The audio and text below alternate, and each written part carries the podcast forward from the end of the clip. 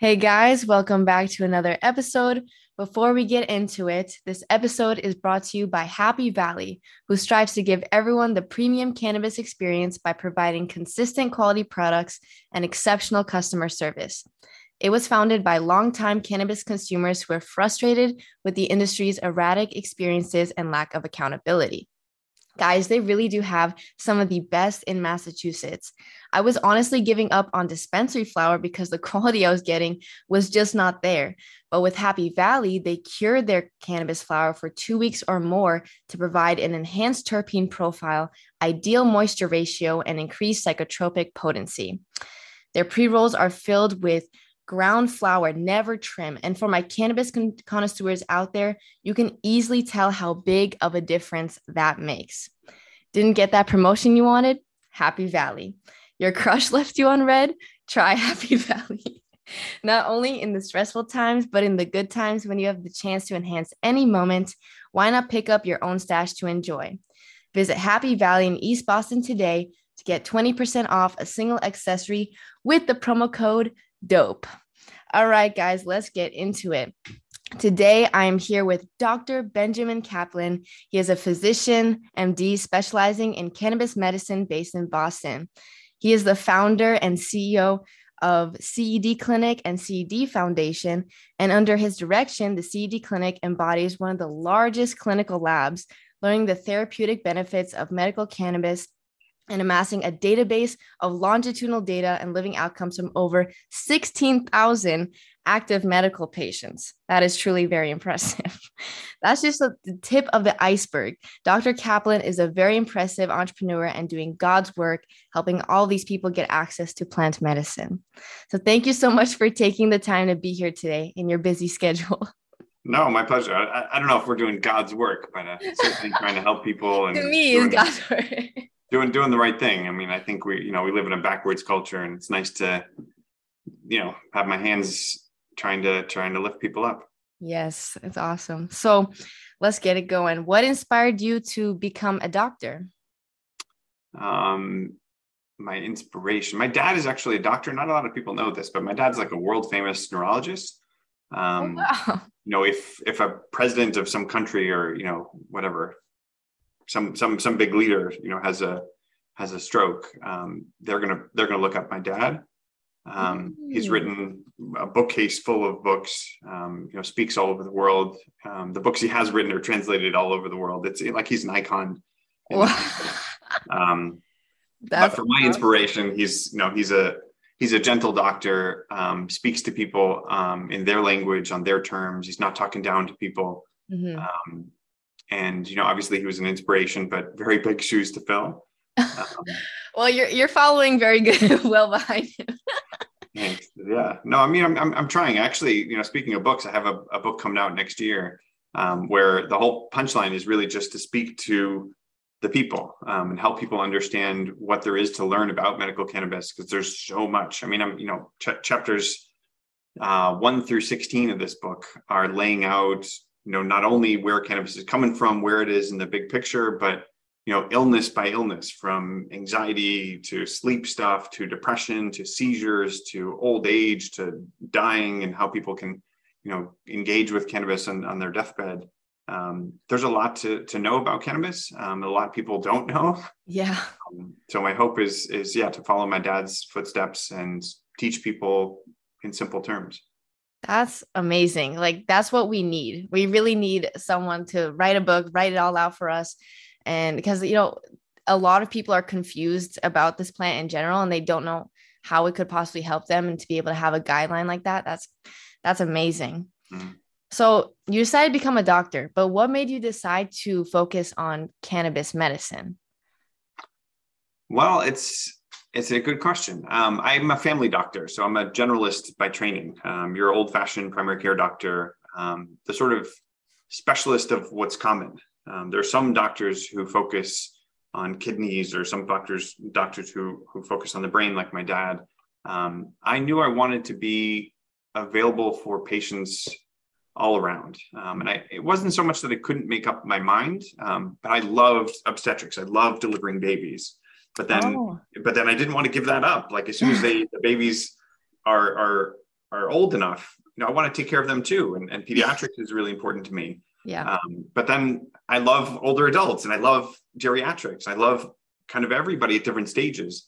Um, so I I really initially set out to be a primary care doctor because I love so many different types of of illnesses and, and the way that we think about things. Um, and then you know in my practice, you know, I practiced at, one of the leading hospitals in, in Massachusetts, um, primary care practice in a suburb, um, talking to patients, and I'm I'm a pretty liberal guy. Um, I encourage patients to open up about all kinds of things, um, you know, whether it's the depths of their illness and the things they're doing that they shouldn't be doing, or their sexuality, or you know, their confusion, or you know, whatever it is. Um, and of course, people would open up to me about their their cannabis use. Um, but here I was sitting across the table from people, um, and they're telling me about this thing which is helping them, and, and you know, almost 100% of the time, it's it's useful for people um, that I was talking to but I knew nothing about it, you know, and, and I'm supposed to be the expert here right. educating them. but here I was kind of learning from my patients. And I thought, wow, this is awesome. What a cool opportunity, you know, to dive in and see what it's all about. So I did that. And, you know, I was, I was pretty green out of medical school. Um, and one of the things they teach you in medical school is how to learn more. Um, you know, medicine is not a fixed thing. It, it changes over time as we right. learn more, as, you know, new scientific studies come out, as new illnesses pop up and we're trying to understand them, you have to keep learning. Yep. Um, so I did what I was taught, and I, I, I ran um, searches in, in the medical search engines about cannabis literature. And of course, I grew up thinking, oh, there's nothing there. Like, there's no good literature. That's what everybody says. And that's such baloney. I mean, mm-hmm. there's there's there, there's more literature about medical cannabis than there is about the common cold. Yeah. I mean, like t- like ten times as much. Not even a small, yeah. massive amount of literature. And part of that is because cannabis is just a freak production facility, this natural kind of pharmaceutical plant, mm-hmm. um, literally plant, but also like, you know, this thing which makes pharmaceuticals. Um, and it, it, captures over 600 molecules that are already out in nature. You know, if yeah. you're walking in the forest, like if you're going mountain biking or something in the forest, what you, when you smell pine needles, what you're smelling is a compound called alpha pinene or beta mm-hmm. pinene. Um, guess what? Cannabis produces that too. Yeah, that's my favorite terpene actually. Pinene. yes. Yeah. It's it's a it's a it's an interesting one, and and actually when you when you smell pinene, just like if you're walking in the forest, you want to kind of take a deep breath, and it feels good. You feel like you're in nature. You feel like you can kind of fill your lungs with oxygen, um, and actually it does have bronchodilating features. It it, it um, opens up your airways. Um, yes, so- it actually, I have asthma and I was, I, I feel like I've said this in multiple of my podcasts, but I keep having to share it, especially with a doctor here. But um, I had this cough that would not go away. Like I got sick and it was that just really annoying cough, like all the time. I tried every medicine I could and I was scared to, you know, smoke because I was like, oh, what if, you know, it's going to make it worse. But then I remembered I had a strain in my vape called XJ13 and it's high in pinene. And I remembered reading all about pinene, how it can expand to bronchodilator, all that stuff. Like, you know what? Let me just try it. And I hit it uh, once and twice, gone completely. Like my cough erased. Like the rest of the day, I was, I didn't even know how to react. I was laughing, like, oh my god, I can't believe this works. But I noticed it. It matters on the type of cough I have, of how good it can, you know, take away my cough because sometimes it'll help me breathe completely if I'm like wheezing for the day, but then it, like the effects will, you know, slowly go away. And I have a feeling it's because there's just not enough pinene in the strains. I don't know. Like, but it does amazing things. so, when did you decide to um, make the CED clinic and how were you able to bring aboard so many patients? Um, so I, I, so I was the chief medical officer of um, a much bigger company before the CED Clinic. Um, it's mm. it's now been been bought and sold a few times. It's it's no longer really um, as much of a tower as it was. Um, but I jumped on um, oh, five or six years ago, and I was just there to learn. I mean, there, this this company was supervising hundreds of thousands of people, like 250,000 people. Wow. Um, and so I immediately got to be, you know, put in this hot seat where I could learn about what patients were coming in, why they were coming in. And then, you know, my hope was to follow them over time and see kind of what I could learn. What is cannabis actually doing for them? Um, the sad part about it for me was was um, some of the doctors that I worked with um, were really kind of burned out from their old careers. Like mm. they jumped onto cannabis. Maybe they were hippies. Maybe they thought, hey, everybody should have access, whatever.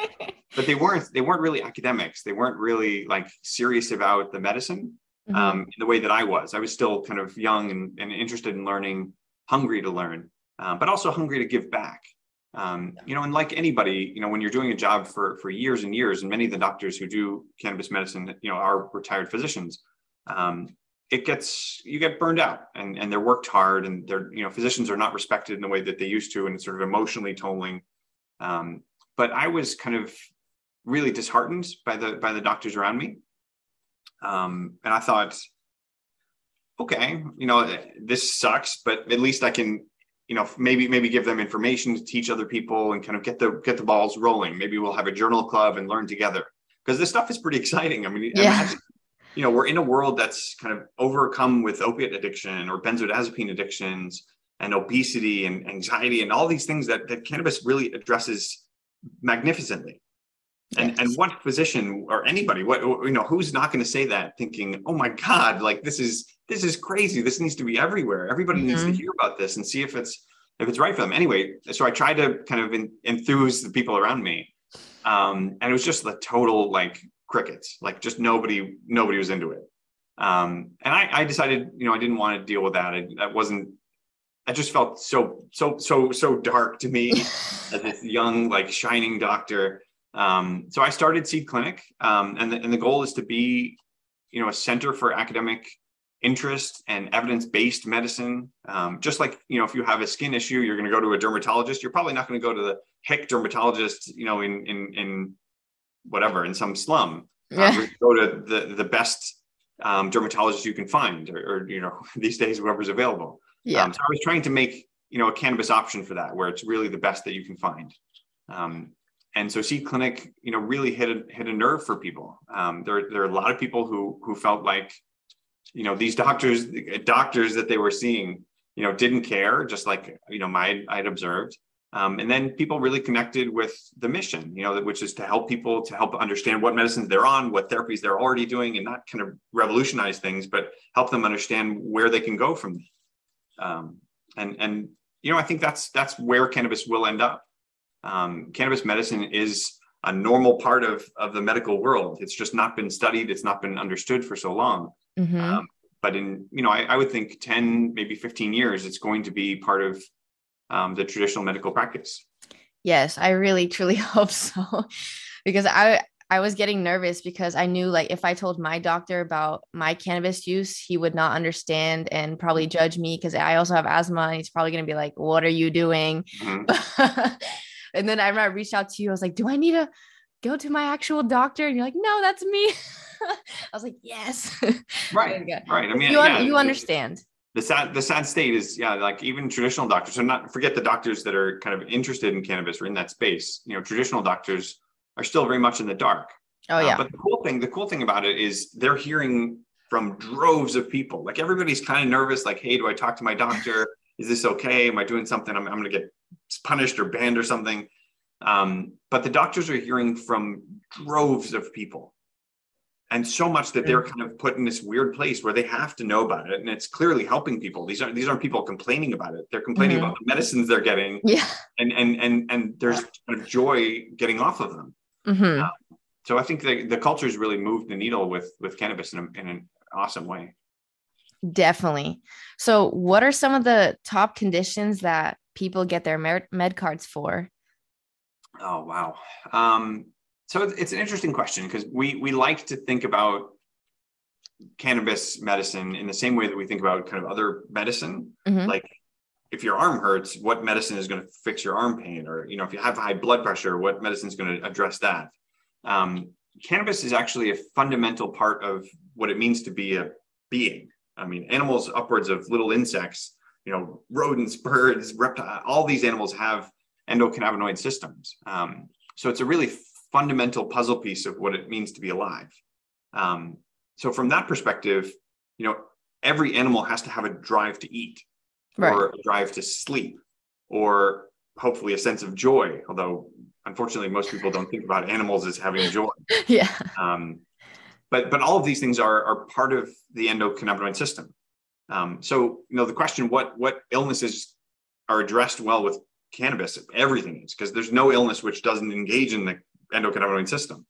Um, the most common things that people come to cannabis for um, are things like you know difficulty sleeping, um, stress, anxiety, um, pain. Chronic pain is a big one, but you know even short term pain you know is is, a, is an important one. Um, there are a lot of issues also that are not well addressed by traditional medicine. Um, so chronic pain, you know, people that are on addictive medicines don't want to be. You know, they they they see right. the news about people dying and they're you know they're terrified of that. They want alternatives. So a lot of those mm-hmm. people, um, you know, plenty of people with cancer where they're also feeling not only stressed and depressed, sort of, and not sleeping. It's kind of all that, but you know, but they want some solution for their their cancer because that's terrifying.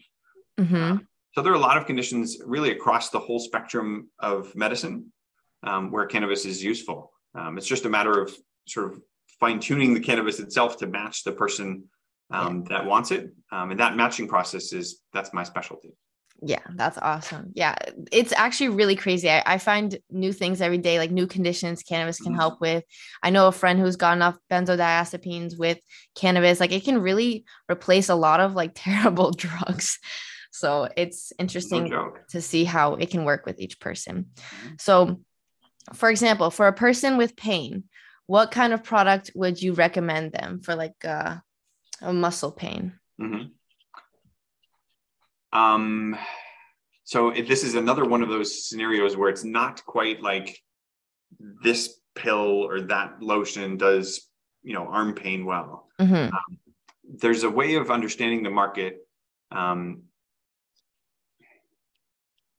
that brings up certain choices and and and the market is changing. The market's a baby market. I mean we're not going to have the market that we have right now even in five years. I mean we're oh, already yeah. starting to see you know major evolution. Mm-hmm. um, but right now the market as it is sells almost i don't know 95% thc they're in the business of thc yep. Um, but then if you look to the sort of online market um, cbd and hemp um, are you know wildfire there. They can't sell thc so you have cbd on the one hand you have THC on the other. Um, those represent two molecules in this plant, as I was alluding to, that has five, 600 different compounds. Um, so really, like this is a drop in the bucket compared to what cannabis can be. Yes. Um, but thinking about the market as it is, um, you have choices of different formulations. There's there's drinks now. There's licorice and candy. There's um, there's pill form there's things you can breathe in. You know how does someone in pain figure out all that? Um, I, I break it down into into three basic decision points. Um, and these are these are obviously part of the, the book that's coming out to help people understand in detail. But the high level is basically the first decision is thinking about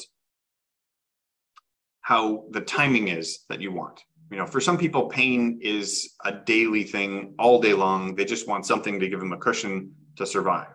Mm-hmm. For other people, pain comes and goes. It's not there all the time. Um, so having something which is lasting all day long might be too much. Um, so there's a timing, short acting, long lasting that you can you can basically match with different types of products. Um, some cannabis that you buy at a store will last a long time. Some cannabis works quickly and doesn't last very long. Mm-hmm. That's decision number one. Decision number two is thinking about the euphoric effects. Um, some people love feeling a little levity. They want to feel joy. They're sick of being in pain. Um, other people, no way. They think I don't want to be anything that's not perfectly sober and exactly who I am. And I love being curmudgeony and grumpy. And this is, and that's fine. Power to them. Uh, I think I, I, it's a little bit. I mean, I'm making fun of it a little bit, uh, you know, on purpose. Um, I think all of us want to feel joy, but we live in a culture that's kind of demonized pleasure. Mm-hmm. Um, you know, if, from many different angles. Um, but I think, you know, anyway, there are people who are who they are. They like either feeling intoxicated or not. Uh, that's really decision number two. You can dial that in or out as much as you want. Um, decision three is the sort of energy stimulation that comes with the products. Um, some of them are um, more relaxing, more calming, more nighttime appropriate. Um, other products are much more stimulating a little bit like coffee would be, or you know, give you get up and go, uh, daytime appropriate. Mm-hmm. Um, and when someone thinks about their needs, okay, my pain is once in a while. I don't need something that's lasting all day. Um, I don't want to be high at all. No way for that. And then, you know, I, I really like something for nighttime. I don't want to do anything during the daytime. Already, you're, you're kind of limiting the choices at the stores, and you can go to the store with that information and be able to pick from a you know much more manageable selection of choices. Yeah, that's a very good way to put it. Like ease the anxiety down a little bit. Like, okay, list out what kind of person you are, what you think would fit with you, and then go in the store. You can ask a budtender, give you extra insight. Mm-hmm. But yeah, it's it's not as complicated because you know there are not as many choices as there will be in the future. Like you said, I didn't even think about it. Like all the hundreds of other compounds that are in this plant, like once they start doing more research on it and discovering the other things it can help with, they're going to start making new products with those new compounds, which could help even more than just, you know, THC CBD yeah. together. So it's, it's really crazy. Oh, and this is a big one. What can people do to avoid anxiety or paranoia from cannabis? It's a great question. It's, it's one of the most common bad experiences that people have with cannabis is, is, that they end up feeling anxious or paranoid. Um, I would say 90% of the time that is because people are taking too much. Mm-hmm. Um, 10% of the time, it's because of the set and setting. Um, you know, cannabis is going to feel different. Um, and sometimes people aren't aware of that, or they take an edible and they think, wait a minute, this should be working right away. And it doesn't work right away. Um, so the timing kind of doesn't match what their expectations expectations are. Um, but the vast majority of the time, people are just taking too much THC. Um, and that's that can feel weird. Um, but you know, if you're if you're inhaling something or you're eating something, um, the process where you start feeling stuff happen is inside your body, and you're not seeing that happen. It's not like your skin is turning colors or you're starting to you know visualize things. It's happening kind of in your bloodstream. Mm-hmm. Um, so it's it's hard to know what's happening and when it's happening. Um, and if you're feeling new sensations, so THC, for example, hits your heart, and when it hits your heart, your heart rate goes up a little bit. Um, mm-hmm. that's a normal part of THC. Just like you know, if you get spooked uh, on, the streets, you're gonna a normal part of being scared is your heart goes up. Yeah. Um, or if you see a beautiful, you know, a beautiful view or a beautiful movie, or you see a beautiful person, sometimes your heart goes up. Um, that's a normal part of being alive. Mm-hmm. Um, but if you feel that that sudden change and and you, you don't really see colors changing or other things happening it's kind of happening inside of you that becomes sort of alarming like it's it's strange but then it's hard to attribute where that is. Mm-hmm. Um, and fear without attribution is the definition of paranoia. Ah. That's really where paranoia comes from.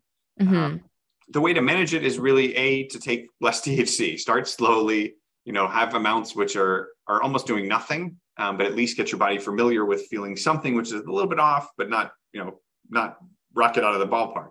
Yeah. Um, and then the other thing is is of course to have a setting, uh, surroundings when you're consuming cannabis, either among people or among you know um, good music, um, where you're comfortable. Um, and if you're not feeling you know super anxious, even if you're feeling anxious inside, you can help calm yourself down with you know nice lighting, nice mood setting, whatever. Yes, definitely. Like in the first few years that I started experimenting with cannabis, uh, I was getting super anxious. Like every time I smoked or you know did anything, and now I realize it was because I was in the wrong setting. I would be outside with my friends, like running around, like, and then my brain would go like, "Oh, what if my mom texts me?" Like all this stuff. So, so definitely, the best advice would be to yeah, be in your home, somewhere where you won't be bothered, in a safe place. You don't have like 300 friends around you, and you're wondering if they think you're too high. Like, be with friends that you're not, you know, scared to be like weird around or mm-hmm. something because then your brain will just like start making stuff up. And plus i feel like once your body gets more used to thc the less you'll get anxious less you'll get paranoid because you know what's happening inside you and you're like oh i'm, I'm just high. Like mm-hmm. no one cares. No one no one thinks no one's thinking of me.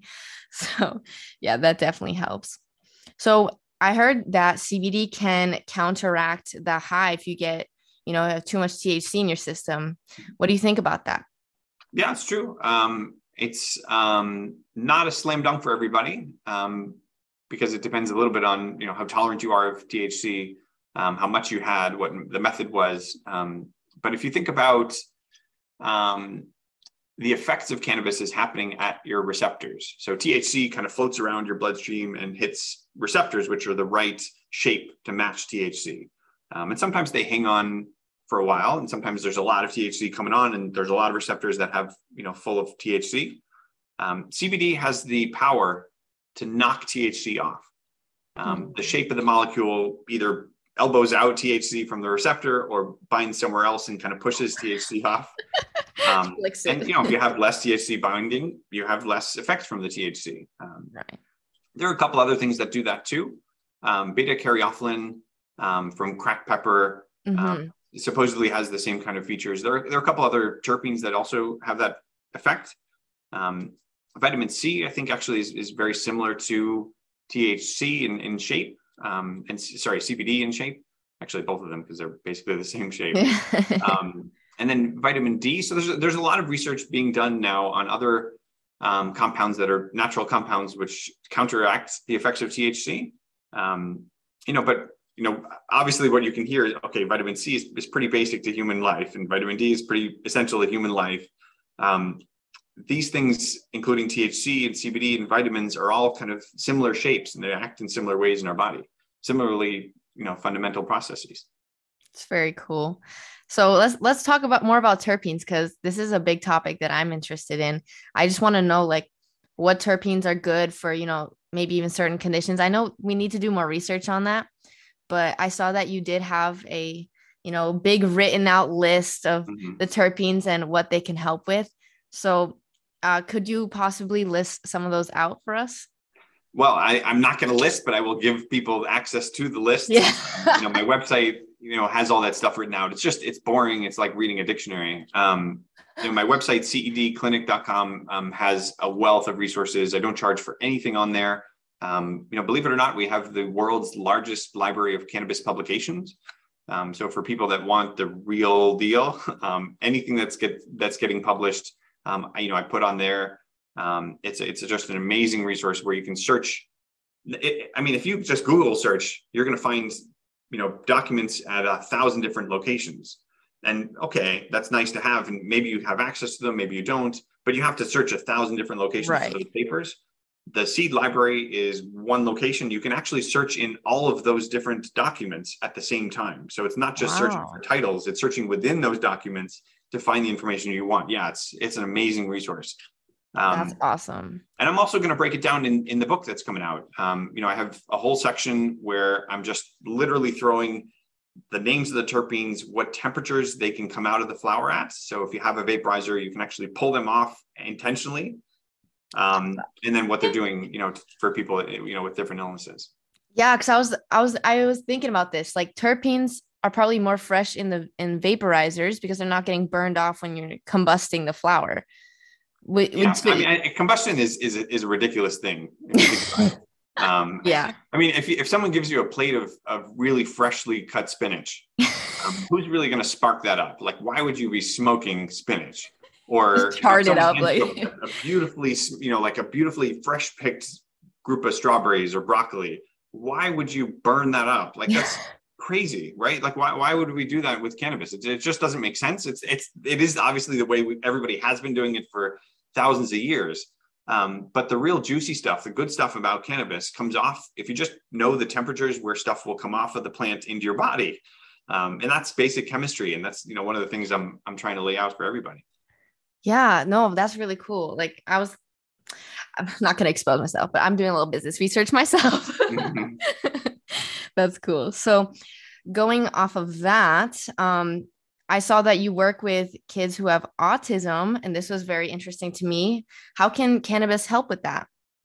Yeah, no, this is one of the cutting edge um, areas of cannabinoid science. Um, Sanjay Gupta has tried to shed some light on it with you know a CNN um, show, um, you know, but I've been I've been taking care of these kids for a long time, um, and they respond miraculously well. I mean, it's really astounding. There's a, a news piece I did um, with one of my patients. Um, this was a young boy um, who's not unique, actually. There are a few of them um, where they don't they don't talk very much. You know, one of the things about young kids with with autism spectrum disorder is that some of them don't have the same communication skills that that neurotypical people do. Um, and in a couple of cases of, of the young boys and girls that I see, um, they haven't been verbal. They don't say anything, um, no words. Um, and then, you know, one one kid in particular, um, I think it was six or seven years that this child hadn't spoken. Um, and then within 10 days of our cannabis regimen, was starting to talk to mom. Um, you know, the words were there and was sort of communicating with the mother that that you know he was afraid of the dark. Um, wow. That was partly why nighttime he wasn't sleeping. He was so scared that he was having kind of tizzy fits at night, mm. um, and you know just took whatever whatever was lighting up, whether it's the anti-inflammatory properties, um, whether it's you know the basic chemistry of cannabis in this child's brain. Um, you know, was really nothing short of miraculous for the family. Wow. I'm shocked. I've never heard of that. That is crazy. Wow. I'm I'm so excited for the future of this plant. Like just the stuff we're gonna discover. It really blows my mind. yeah, yeah, it's it's, it's mind blowing stuff. I mean, you know, nobody has any idea. Like the the pediatric autism community um, is starting to hear about it through you know vocal moms and Facebook groups and stuff. It's all a, a grassroots movement. You know, the doctors are not being taught this stuff in medical school um, it, it, doctors are only going to find out about it you know if their patients are telling them hey i'm curious about this. You know can you help me find something that's going to work or at least explore it? Yeah because like i know that you know the whole us where everyone has been brainwashed that like cannabis like kills all of our brain cells and like all this stuff. Like and now we're finding out that it can help these kids talk who haven't talked in six to seven years. Like what can i actually do to our brains? Uh, you know what have they been telling us like that's that's scary. Yeah no it's yeah. it's scary for a lot of reasons. It's you know it's scary because you know who do we trust if you know we can't trust the culture? But you know even more scary is is some of those um messages. The the the message against cannabis were were concocted by politicians um, and people in power trying to become reelected or trying to you know make people vote a certain way. Mm-hmm. Um, it wasn't for scientific reasons and, and, actually to the to the contrary um, in the nixon era um, he commissioned what was called the shafer report um, and the report from his perspective was to show all these terrible things about cannabis how it was hurting people and making people dumb and and, and actually the, the report came back 100% the opposite. Yeah. just, you know, absolutely amazing plant that was helping people. It was a really good thing to invest in and learn learn more about. Um, and he he Nixon had the had the report um, destroyed. Yeah. Or, as best as he could. Um, but anyway, this is it's been a social political agenda against cannabis for for decades. Yeah, um, I I just made a episode with my friend about, you know, cannabis history and there was so much written down, but we tried to like condense it as best as we could. but uh yeah, it I read a bunch of stuff how, you know, even the military was testing cannabis and they were trying to do everything to find bad stuff about it, but everything kept coming back like, "Oh, this is really safe." this is really good actually yeah. and they would just try to get rid of all of it and you know it's all because of like racism and money that's pretty much what i came down to like it's actually so sad you know really what this country is doing you know it's yeah. just getting worse and worse but yeah. but anyway and and and you know on the optimism uh, uh, on the optimistic side of things you know cannabis is not just a medicinal value it, it has you know value to make clothing it has value to make plastic yes. to make um houses food. houses sure yeah hemp um, like that oh my gosh mm-hmm. it's crazy food, fuel, and fiber. That's what I remember. so going back to the oh, smoking thing, I really wanted to ask you this question: Is there a way for people to try to keep their lungs healthy when they're smoking?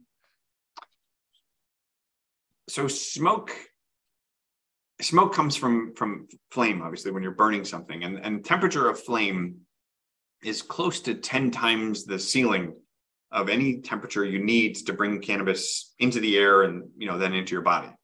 Um, so if you think about like you boil water at 212 Fahrenheit, you know there's not too much reason to boil water at 2000 degrees. like that's that's a little bit much. And yeah. and what happens when you do that is you get stuff that you weren't expecting. So you get changes in the in in, in the chemistry of cannabis. Um, molecules, when you heat them up, um, do change, um, and they can change from good things to bad things. They can change from bad things to good things too. Um, but most of cannabis starts out pretty good. It's a natural product, you know, grown from the earth. When you add massive amounts of heat, one thing you do is mutate compounds. Um, and some of the things that the cannabis shape can mute, in, mutate into are bad or toxins. Um, benzene, for example, people have heard about as this bad thing. It's mm-hmm. cannabis is made of a benzene ring.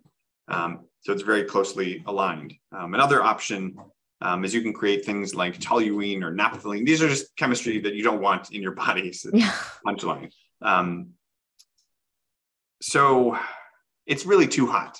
Um, and one of the other things that happens when you're smoking is because cannabis is mostly waxy stuff. Um, you have you know delicious chemistry, the cannabinoids and terpenes that are kind of surrounded in little wax beads or balls. Um, when you heat that stuff up, you get globules of wax. Mm. Um, and globules of wax, also known as tar.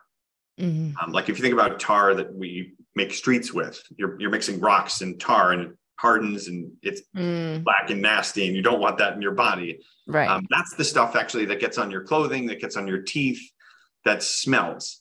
Um, so when you're smoking cannabis, the reason it smells is actually the the tar that's come into the air and gets all over your body.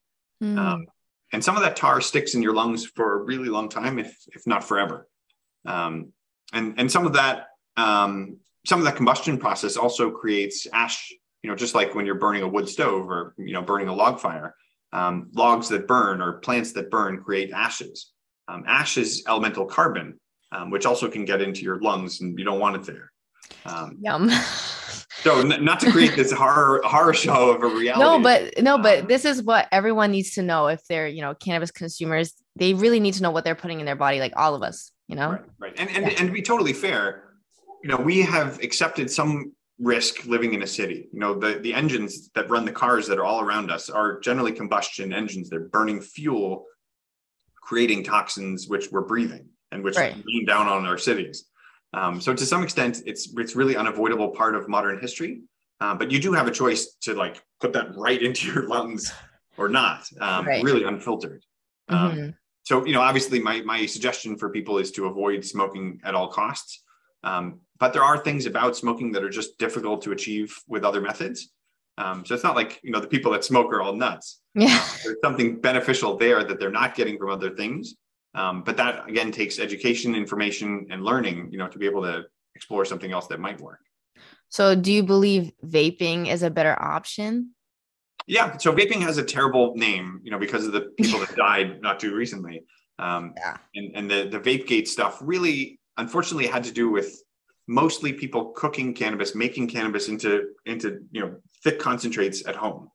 Um, mm. You know, hmm. these people who are making it at home would look up ingredients that seemed like they were okay to breathe in, but turned out eh, they weren't so okay and they were they were really hurting people um, stuff that was made from legitimate dispensaries regulated dispensaries you know that's not causing the lung diseases that um, that were common and now associated with vaping so vaping is really breaking down to flower vaping where you're heating up flower to low temperatures and bringing that into your body or concentrate vaping where you're you're kind of taking just the essence of, of cannabis you know putting it into a, a pen or maybe your own device and then heating that up. Um, it's much more potent. It's like the espresso version and the you know watery coffee version. Yeah. So but for like the effects on your lungs do you believe it has less of like you know i you said you ingest like tar and all of that with you know regular smoking what about with vaping um, so there's a little bit, you know, it depends what you're vaping. Um, mm-hmm. You know, vape pens are really common. These cartridges um, are basically a, a, thin metal plate which touches concentrate, and it's it's kind of heating up really hot right on contact, and you do get some small amount of combustion there, but you're mm-hmm. also heating up the kind of pool of concentrate to reasonably low temperatures, and that stuff comes off too. Um, so you're getting a small amount of combustion, but really nothing compared to smoking. Mm. Um, and you're also getting a density, like a dense cloud of stuff, which is pretty powerful. And that's mostly what people want. You know, people who are yeah. used to consuming cannabis want a thick effect. They don't want to spend a lot of time. It's a very efficient way of consuming, um, but it is a lot.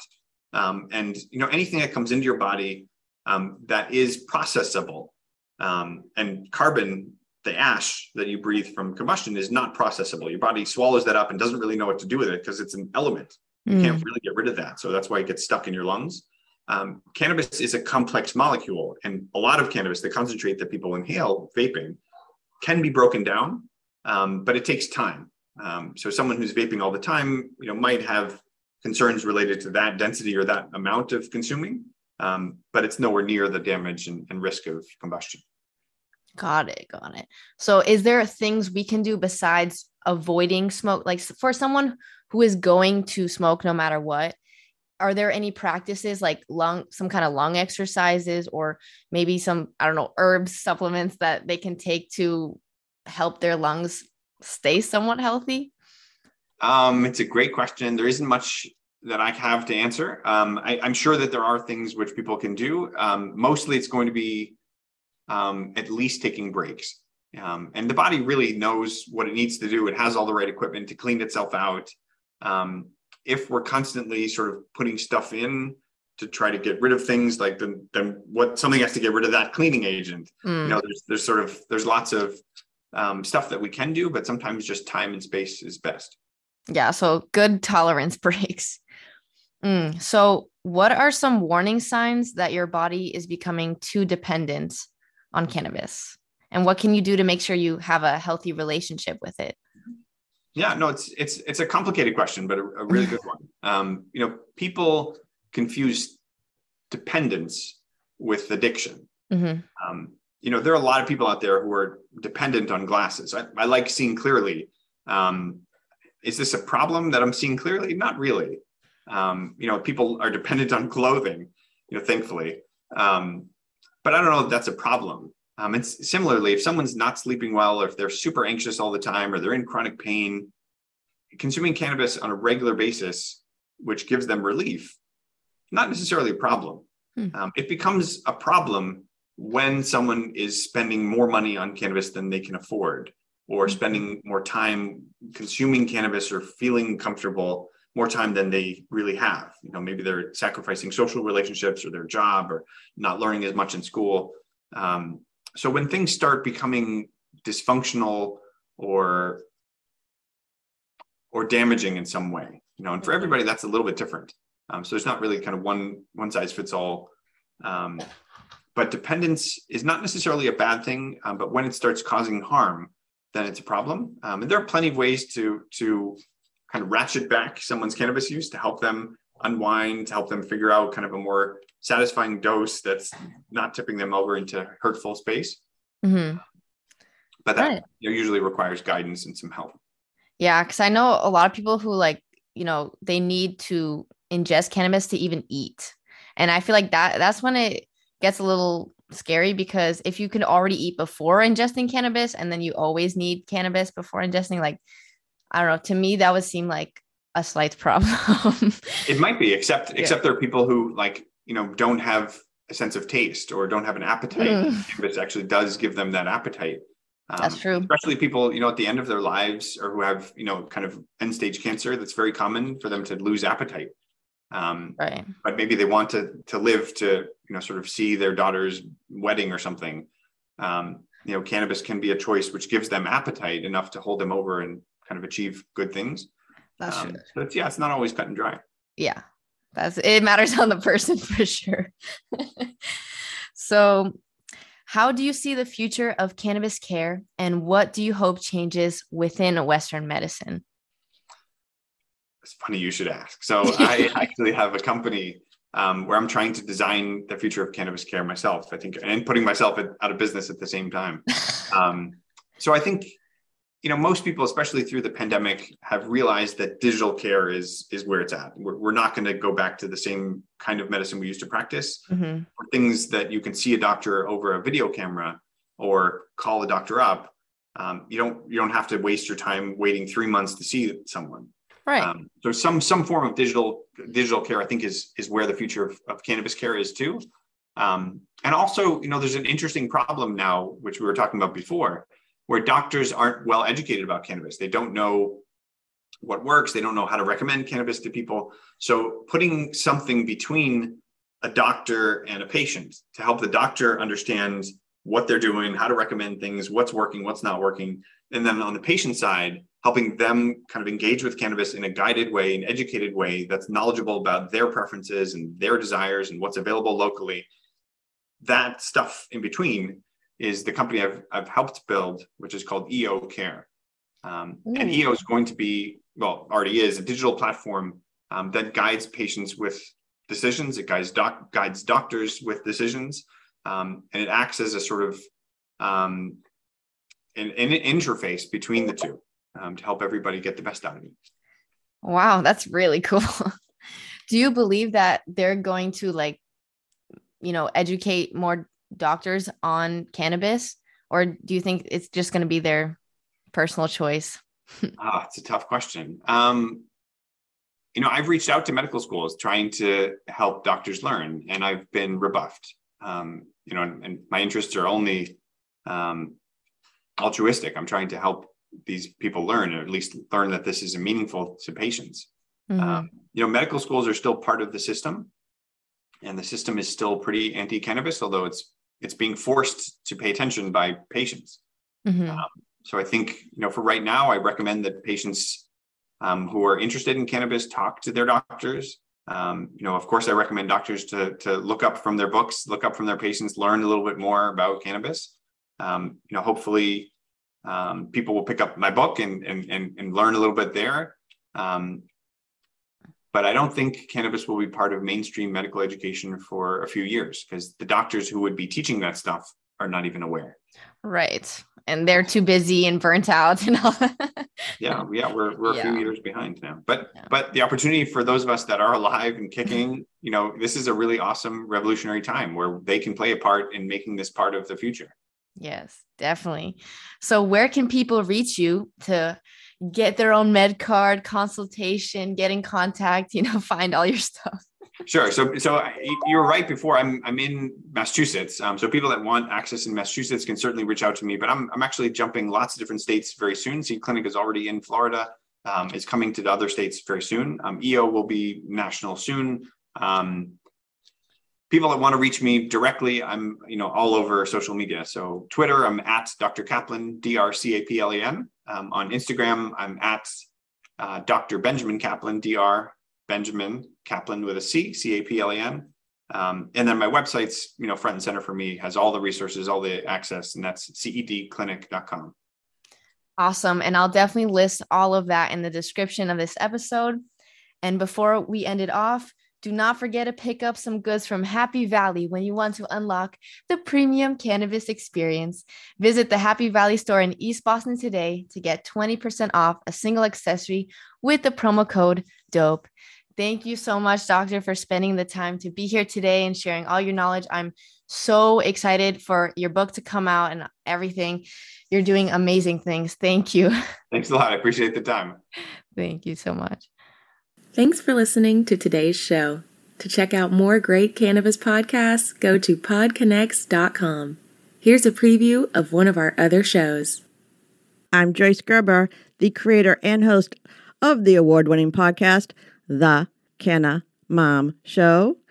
And we are on a mission to enhance the impact women have on this industry as business professionals, healthcare providers, policy advocates, caregivers, moms, by sharing and preserving their stories of love and kindness, wisdom, and hope.